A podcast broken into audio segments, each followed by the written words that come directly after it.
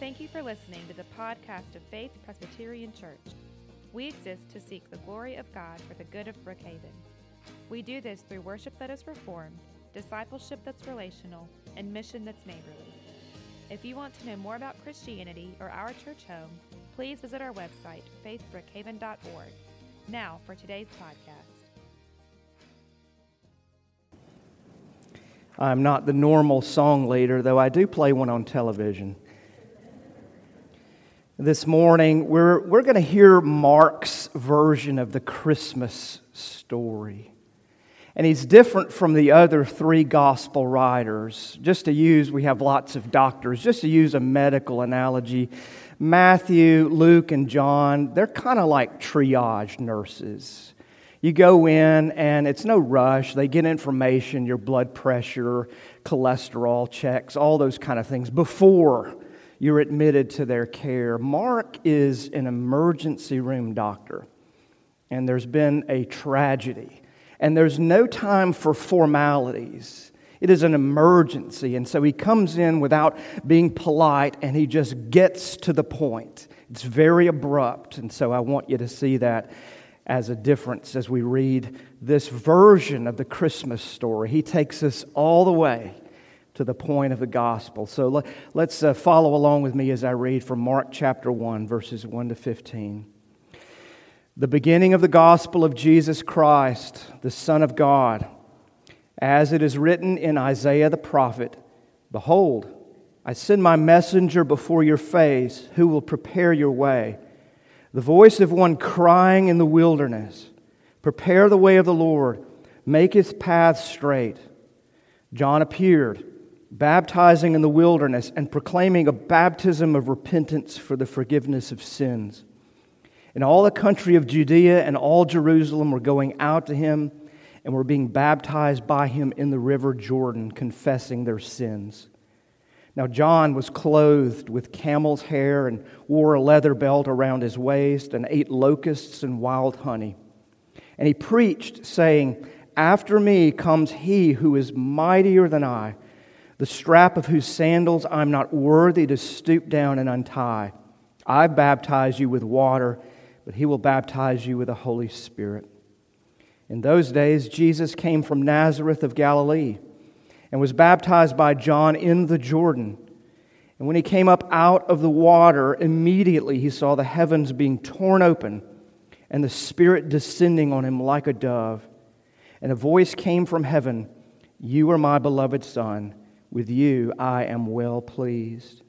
The Spirit immediately drove Jesus out into the wilderness, and he was in the wilderness 40 days being tempted by Satan. And he was with the wild animals, and the angels were ministering to him.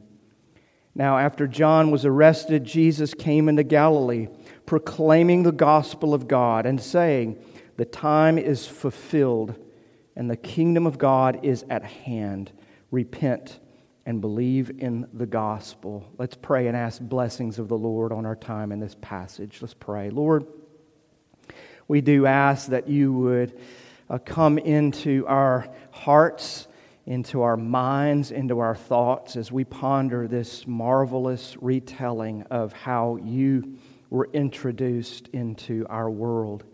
And we ask, Lord, that as you abruptly entered time and space then, you would do so now by your Spirit. Lord, we ask that you would help us and lead us and nurture us toward a greater understanding of our need of you and a greater, Lord, grasp of just how far you've gone to prove your love and to rescue your people. And so we pray for this kindness in Jesus' name. So you see the bookends there verse 1, verse 14, the beginning of the gospel, the proclaiming of the gospel, and Jesus uttering, The time is fulfilled here. Something has indeed happened. It's the crying in the wilderness, though, that caught my attention reading this. That's the abrupt part. There's one crying, shouting, proclaiming, garnering attention any way he can, one crying and then there's a wilderness. Wilderness, not in the sense we take it like trees and briars and things you have to cut through. The wilderness was always an image of what our ultimate reality is apart from God alienation, darkness, misery, despair, the loneliness of wandering deeper and deeper into, well, what we would call hell. That's what the wilderness embodies. But here is a voice breaking into that wilderness, we don't want to miss that point. C.S. Lewis called the gospel of Jesus an invasion. Someone from elsewhere coming in and invading the kingdom of the world and there beginning this revolution. I think of this as kind of an analogy of a show I used to enjoy watching. Not enjoy in the sense it was good, but enjoyed because there was always hope in it.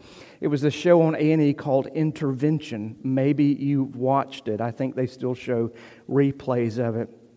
Intervention was a show that followed as a documentary a, a person addicted to some kind of medication, a drug of choice that had taken over their lives.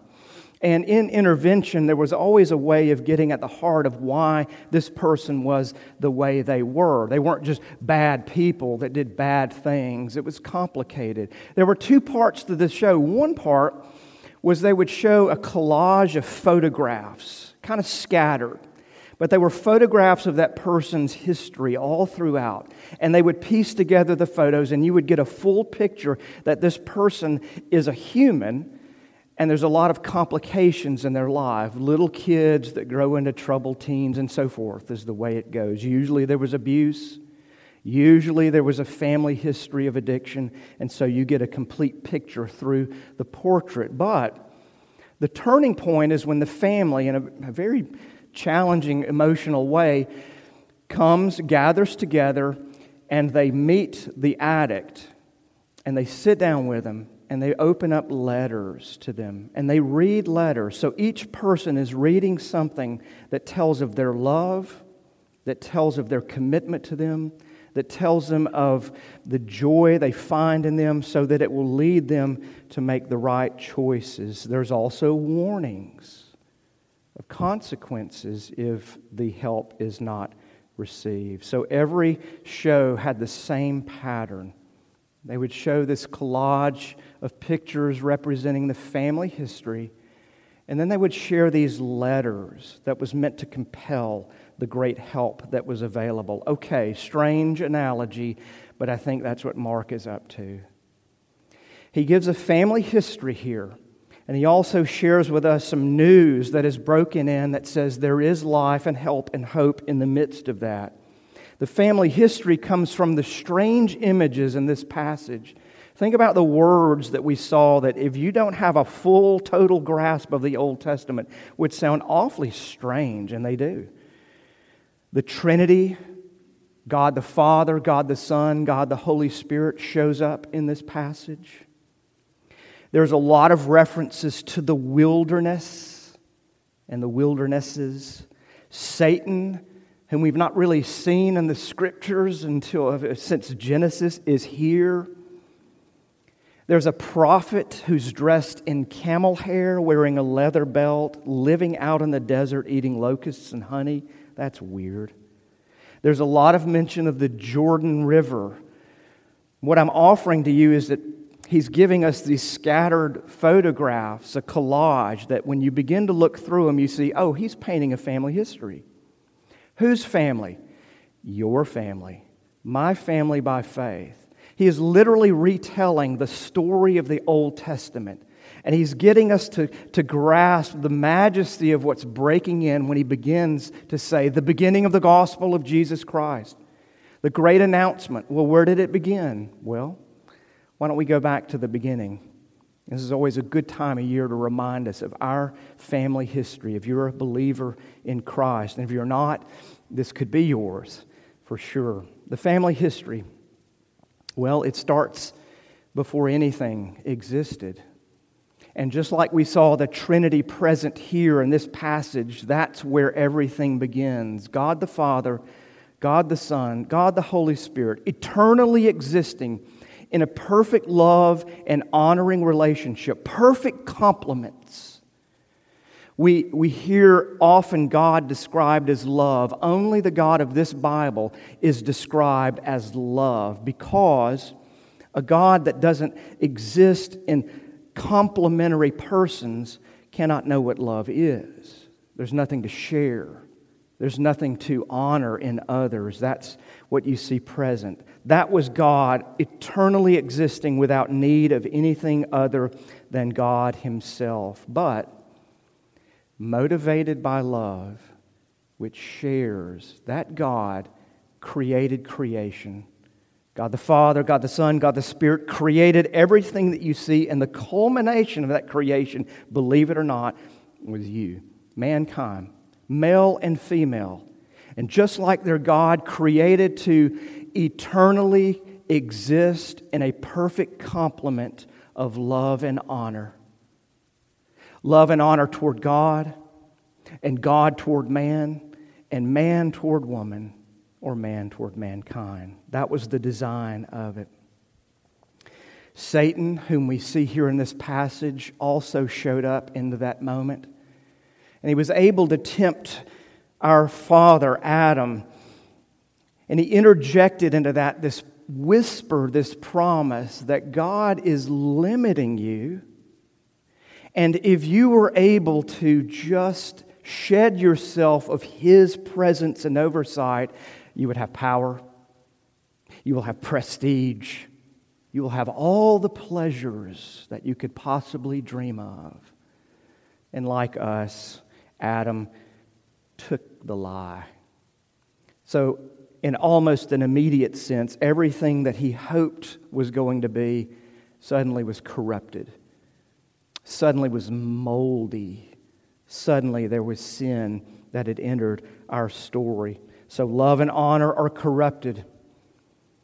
Relationships meant to complement one another became competition. Eternal existence, which God had planned forever and ever, became death. Man was sent out, we might say, into a wilderness. But God's not finished in the midst of even that rebellion, God called a particular man out of all of the nations, and he said, I'm with you going to make a particular people group that's never existed before. Your one task is to show me to the world. Through you, you will be a light to all of the nations. We know that gentleman as Abraham. Your family will grow from a tribe to a nation to a kingdom, and all of the earth will be blessed because you have existed with me. Well, they actually became to be called by one of their forefathers' names, Israel, which means wrestles with God. And indeed, they did. The people of God find themselves at one point in our story enslaved by a powerful tyranny. For 400 years of degradation and misery and pain and fear and loneliness, the people of God felt abandoned. They had forgotten the stories. They had forgotten that God was and is and is to come. They cried and they longed and they begged, and there was silence. Then suddenly, out of nowhere, God answers their cries, an intervention, a sudden invasion where He comes into their presence and calls them out of slavery. And as long as they were to stay in the presence of God, loving and honoring Him as they were created to do, there would be blessing and fruit and joy and hope. But they had too much of their father's DNA in them. And so they quickly turned and began to pursue power and prestige and counterfeit pleasures apart from God. God, grabbing their attention, allowed them to wander in a wilderness, the place of alienation, for 40 years to kind of clarify their loyalties. God, in His mercy, actually promised the people a land, and He led them to cross over a river called Jordan. into which they would enter a land of promise, and there Eden would begin to be reestablished. The presence of God with the people of God in the place of God, that would be the great hope of the world. However, once in the land, the people got fat and lazy and comfortable and covetous. Their national sin was envy. And they began to look at all of the nations around them and they felt like they were missing out on something. So they demanded, We want a king just like all of the nations so that we can have power and prestige and privilege. And those nations worshiped idols, which in a more immediate sense promised, You can have through me power and prestige and pleasures unending. The result of that, of course, was absolute, utter misery. Why? Because they weren't created to live that way. God, again, quite mercifully, I don't know about you, but if someone continues to betray me, there's a point where you say, We're done. God continues to pursue his people. He sends messengers called prophets. And their essential message was to call the people back to God and say, He is there. Your one true love that you're desperately seeking has always been there. Maybe the most prominent of all those was a man whose name literally means, My God is Yahweh, Elijah, who wore clothes described in our passage skins of camel hair and belts and he lived out in the desert strangely. And he called the people to come back to God, and the people, of course, refused to listen. So God, through Elijah, paints a picture of what he's going to do with his nation because they would not hear him, they would not listen. So at the end of Elijah's life, God says, I want you to embody the history of my people and I want you to move across the Jordan, out into foreign lands, into the wilderness. And then God took him. It's during that period that God sends nations. You want the nations? You got it. And they come with ferocity, bloodthirsty nations that overlord this small protectorate. And they have their way with this nation, Judah and Israel and they take their people away and scatter them. From the place of God, in the presence of God, they find themselves in the wilderness. We actually have recordings of what that felt like for those people. After decade upon decade of not hearing the presence and mercy of God, the people in their misery in their hope and longing, cried out something like this Psalm 85 Lord, when will you restore us? Are you going to be angry with us forever? Famously, Lamentations, a book, ends this way. It's not the greatest ending of a book. It says, Please, Lord, restore us, unless you have utterly rejected us and are angry with us beyond measure. Have we blown it? Have we gone too far? Are we now to live completely with the consequences of our actions? Isaiah 62, since this passage of Mark speaks of the heavens tearing open, there's a prayer. Isaiah 62. In utter anguish, the people cry, Oh Lord, will you tear open the heavens and come down? just like in the Exodus, during this exile, there was a longing and there was a crying out and there was silence. God, they thought, had abandoned them.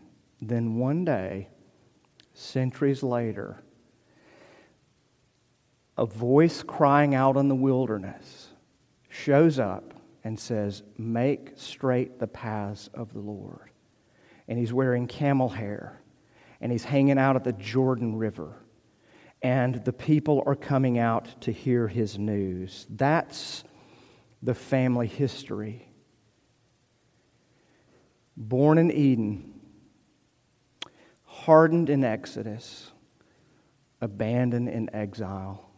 That is the pattern of the life that drifts away from the thing of God that created them. So, that is the place where we discover what's really wrong with us, why we are the way we are, and why others are the way they are. We share that family history. But in this passage, there's a family testimony. There are letters being shared in this intervention. Let's hear those. Four letters. Four letters coming from four witnesses John himself, the Trinity, Satan, even, Jesus the Christ. Those are the four witnesses that are sitting down and they're reading the letters to our desperation. Witness one this final prophet dressed in camel hair comes and he says the words that were spoken by Isaiah, and he's owning them now. He's here. The God you've longed for, the God that you've assumed has abandoned you, the God that you would conclude has certainly had enough of our selfish, bratty ways, has showed up. He is here. And I'm announcing this gospel right now. There's something new about this, though.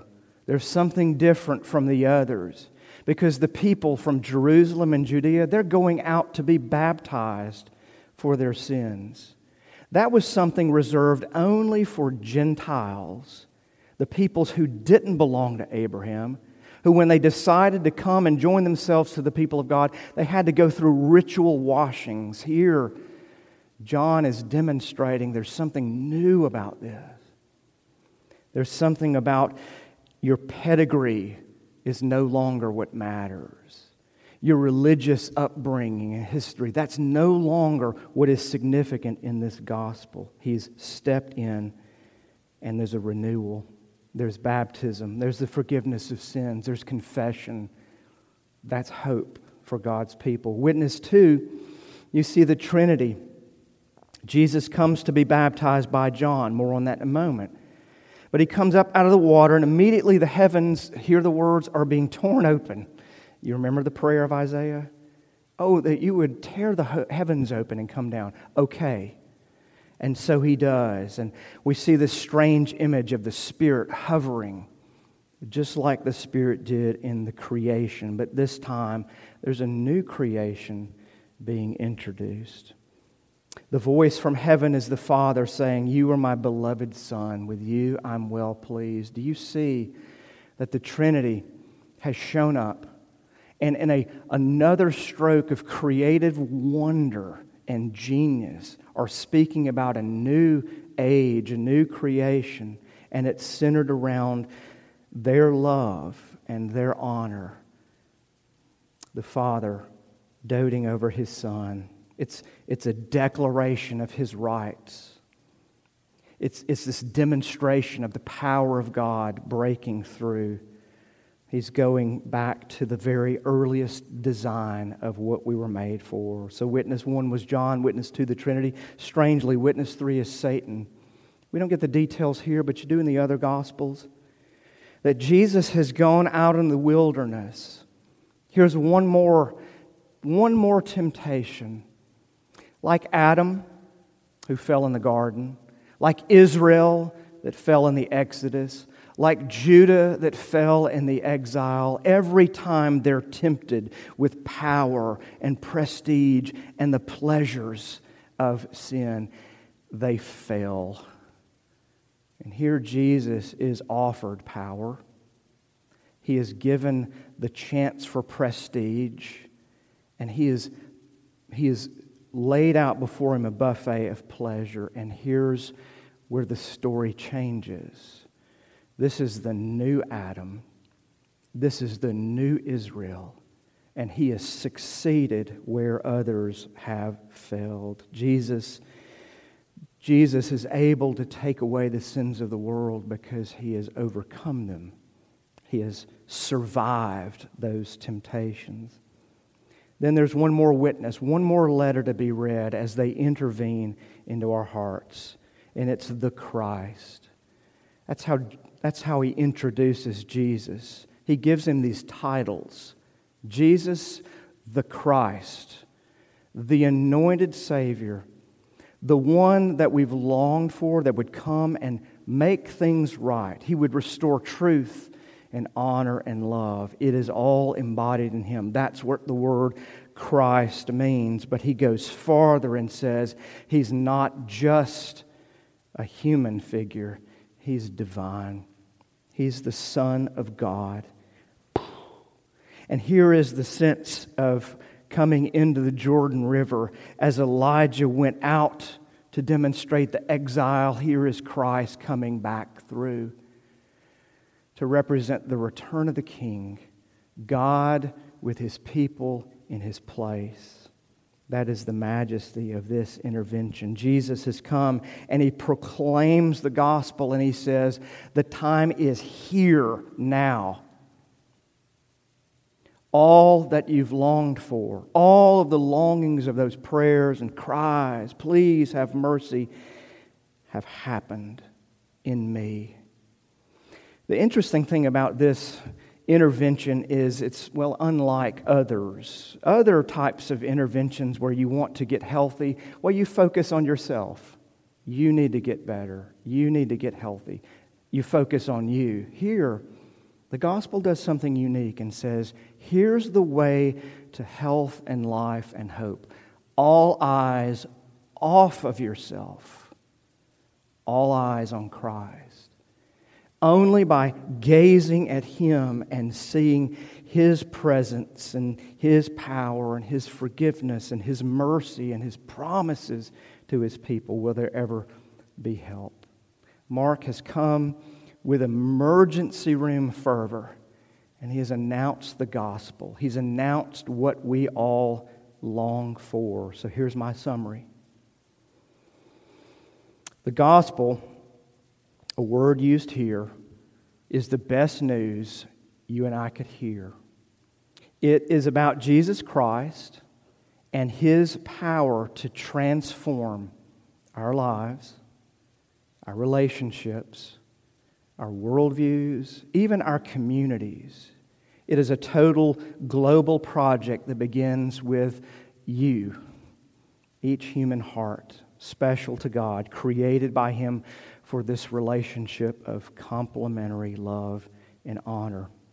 The gospel gives a new identity, not based on your past, not based on your present successes or failures not based on your pedigree, not based on your religious upbringing, not based on your morality, based on Christ. It's way better than what you and I could muster. And we need to know that because that's the only way we're drawn away from, well, our DNA. Here's what the gospel says Jesus Christ is at one time your greatest critic and your greatest champion. When we look at Jesus, we have to ask why the intervention? I'm sure that's great for other people. But what we betray in that is we're just like our fathers and our history and the picture collage shows us. We're, we're like addicts. And we're convinced that all of the problems are outside of us. And we delude ourselves into believing that we're okay because we compare ourselves to other people. Compared to blank, my life's pretty good. But when Jesus comes to intervene, that's the measure. And no man can stand before the glory of this God who's perfect in every way. We see the evidences of this problem that we're way worse than we think ourselves to be, way worse than we give ourselves credit.